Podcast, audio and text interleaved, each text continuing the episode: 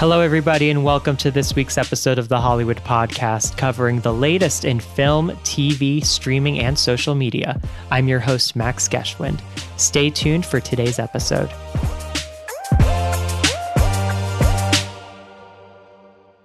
I'm so happy to be joined here with Lincoln Jones and Paige Wilkey of the American Contemporary Ballet. I was just at opening night um, this past Friday for ACB's annual Nutcracker Suite, shown here in LA, which is this incredibly fresh, sophisticated, innovative, first of its kind take on the classic ballet that audiences around the world obviously know and love every holiday season. Um, so thank you both so much for taking the time to chat with me.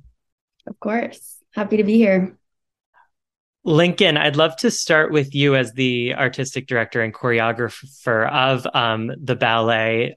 Nutcracker is perhaps one of the most widely seen and celebrated shows, not just during the holiday season, but of any show or of any ballet. Um, it dates back, obviously, over a century to its premiere in Russia. But your company's version of this classic ballet is unlike any other that we're used to seeing. Can you um, touch on what made you want to add a very innovative and immersive twist on this traditional holiday outing that families around the world um, experience?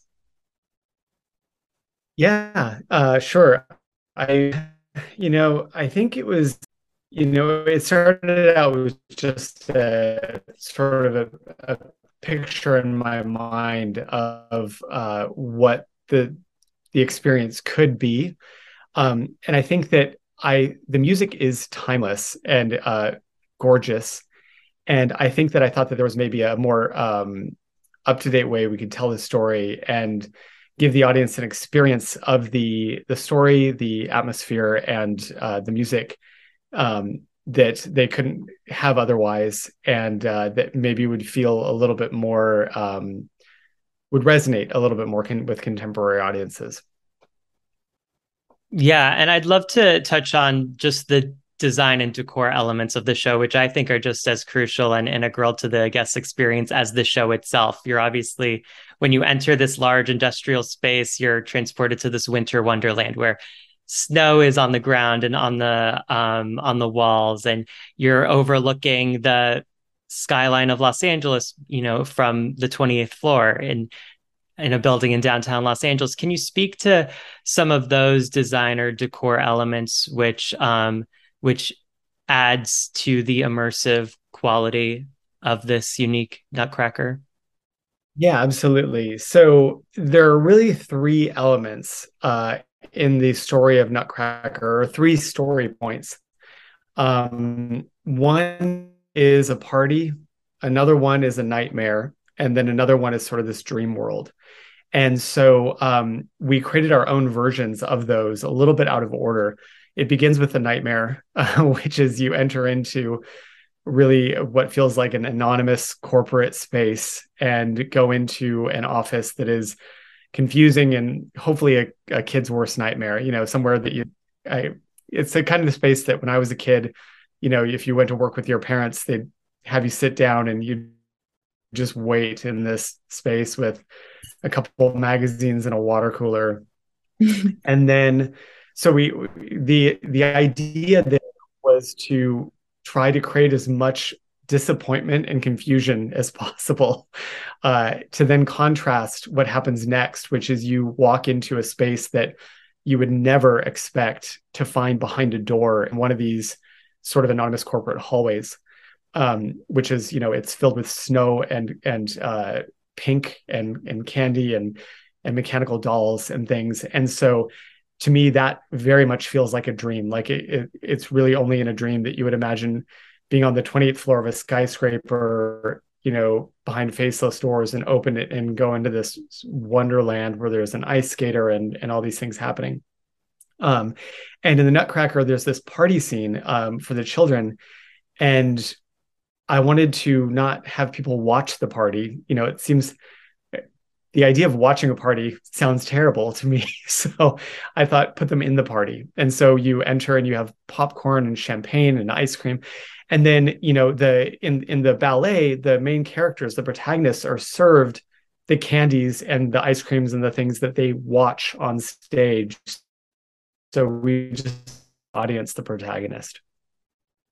Absolutely. And I think it works so much better that first part of the experience, that nightmare part this year compared to last year, which was my first year attending the um, your ballet's Nutcracker Suite, because you just got that um, stark contrast between being in this mundane office space versus then going into the next room and being transported into what really is the polar opposite in terms of the you know ambiance and just the vibe of you know being in this very fantasy like magical winter wonderland which it was um, so it, it, worked really well for me personally as i'm sure it did for um, everyone else that was in attendance Paige, I'd love to switch gears um, and ask you. Um, you know, you play the Sugar Plum Fairy this year, as well as um, Mother Ginger, which was the um, role I saw you in on Friday evening. Can you talk about how long you've been a part of ACB's Nutcracker Suite and how your role um, in the ballet has evolved over time? Yeah, so this is actually my second Nutcracker with ACB. Um, and it's crazy because it just feels like it was last year's Nutcracker. Um, but I'm super excited to be a part of it yet again. I'm new to Mother Ginger this year, which is a lot of fun. Um, and it's super rewarding and exciting to work with young dancers uh, to feed off of their energy and to see how much they look up to you and to remember that I feel like I just was that age. So Mother Ginger is really fun um, amongst a lot of other roles that I get to do, but Sugar Plum for sure um, is the most magical to me, the most rewarding, the most exciting, the one I think about the most for sure. Um, it's super challenging, but it's it's just it's amazing. Yeah. And I would assume when you were younger, you might have been part of a more traditional Nutcracker. Um, can you talk about yeah. your feelings towards um, a version like this, like the one Lincoln has crafted versus the more traditional ones you've been a part of, and how maybe this one made you uniquely um, attracted to being part of a more elevated version, I guess you could say, of the Nutcracker? Yeah, absolutely. Um, so I've done the Nutcracker every single year of my life since I was four, with the exception of 2020, of course. Yes. Um, but even when it was still kind of COVID times. I did guestings and I, I just always feel like I have to do the Nutcracker. But I have become a little bit burnt out on it, of course. Uh, and, you know, growing up doing the traditional version and going to see other traditional versions, I also find it to be extremely boring, especially the whole first half with the party scene. It feels like it's never going to end. I remember my dad used to fall asleep pretty much every single time. And you know, it just drags and drags and drags. Uh, so I think that's why ACB's Nutcracker is so amazing because like you you leave wanting more. You could never be bored because it's just so there's so much to look at, so much going on. You get to see the amazing dancing, but you also get to just like be a part of this experience and be transported into a total other world. And so that at my age now, where I feel like I was starting to get burnt out on Nutcracker, that's what makes it so exciting. And to see the reaction, you know, from everybody. And I'm even always tempted to tell people beforehand about the whole secretary part because I just, I feel like I need to like preface them because I have some friends that I know will be insanely confused and maybe even try to leave. And of course, I don't want them to leave. And, yeah. but I never end up telling everybody. And then I'm so happy I don't because their reaction to that through the whole show is like it's like they're speechless. They just can't even believe it. They're like, oh my gosh, I was in this office and we thought we were in the wrong place, but we looked at the tickets and this girl, and they're so confused. And then they leave, like, yeah, just so happy and so excited. So, yeah, I love being a part of this because it's just so, I mean, it's never been done before. It's yeah. like so cool and so interesting.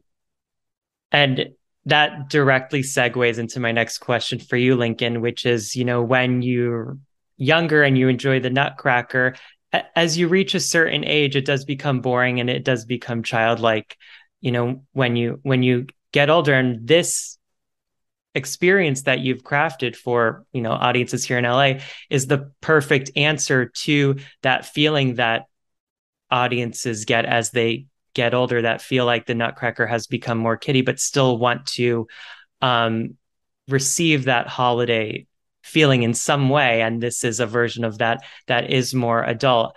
Um, I think I read somewhere, Lincoln, that you didn't want to just create another Nutcracker for kids, but you wanted it to be more targeted towards a more adult demo. Can you speak to more to that goal and creating a more adult Nutcracker with this show? You know, I actually didn't go to the Nutcracker when I was young. I uh, I came to ballet very very late, and um, I I started ballet when I was about uh, nineteen or twenty, and uh, and I saw my first ballet when I was about I don't know, probably 16 or 17. And what you said perfectly encapsulated it. I thought my reaction to ballet was that it was beautiful and mysterious and boring. And so my goal has been to remove that third part.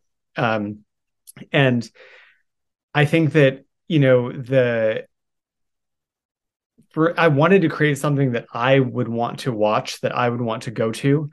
And I think it's not difficult to make something that plays to both audiences as long as that's your intent. And uh, so there are elements in there that you know there's a mechanical doll but of course the kids are going to love. The adults tend to love that too. But um, you know there's little poems on the back of those cards and and there's a lot of things that if you look at it more deeply uh, you'll begin to catch uh, certain things that of course only adults would. And i think that um, you know sometimes family oriented stuff is really means kids. It means kids stuff but you know it's so much better when the whole family can enjoy it. Yeah absolutely. Um paige i wanted to follow up on something you said earlier which is that you know this is without all of the narrative plot driven elements of the more traditional show. There isn't any mice or no big christmas tree or none of that. Um, and it focuses strictly on the movement and your work. Can you talk about how encouraging that is and attractive that was for a dancer like yourself, knowing that sort of all of that, all of that other added stuff was swept away, and it really just does focus on you in in this show. Yeah, I think it's incredibly special on the one hand. Um, I, I think that a lot, uh, most nutcrackers you get lost in the the big sets and the big trees and the 40 mice and the soldiers and there's so much going on. It's almost like where do you even really focus? And with this nutcracker i think all of the the nuances and all of the the special little thing even the way that the program looks and the way the program is and the snow overall just so perfectly placed and so so nice to to really have the dancing be the main focus in my opinion. And the costumes i think are really really special also. Mm-hmm. um, i believe one of you said this earlier about how this does feel like a slog just like or the you know the version that we're used to just a two plus hour you know um, boring slog fest. But one of my favorite aspects of the, your show along with many others, as we've stated before, is the fact that the running time is strictly, you know, 45 minutes an hour, really, you know, focusing on um, the performances and not as much the narrative that we're used to. Um, can you speak to the decision of tightening the length of the show and showcasing just a few of the select um, dance numbers that are featured? Uh, yes. So there's a couple of, of things behind that. Um, that the the ballet is the original Nutcracker, the one that really we see, is really based on a 19th century model.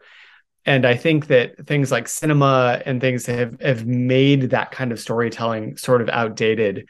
And it, it's immediately puts a distance between the audience uh, and their experience. So um, I wanted to do something that would be uh, just immediately attractive and, and digestible for audiences. And number two, uh, well, there's there's actually more than number two. There's um, you know the fact that I think people have a lot uh, more restrictions on their time now, and they you know they can't necessarily commit three hours to uh, a ballet. And lastly, ballet doesn't LA Los Angeles doesn't really have a huge history with ballet, and um, I if you're coming into something that's a new language um, you know, two hours is an awful lot. And so I think that people are more easily willing to try something uh, when it's on a shorter time frame, and then uh, they're more easily able to digest it. You know, with the the dances, they move by pretty quickly, and um, they can sort of see this new thing that hopefully resonates uh, just because it's you know beautiful dancing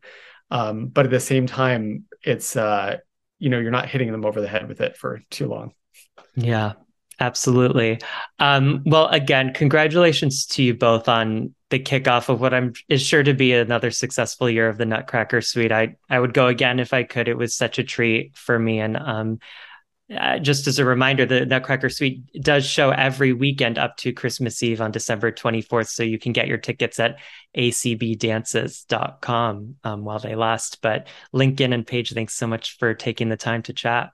Appreciate it. Thank you. Thanks for having us.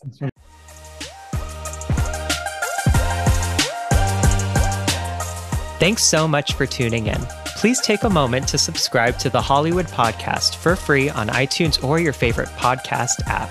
Until next time, you can follow me on Instagram and Twitter at Max Geschwind. Thanks for listening.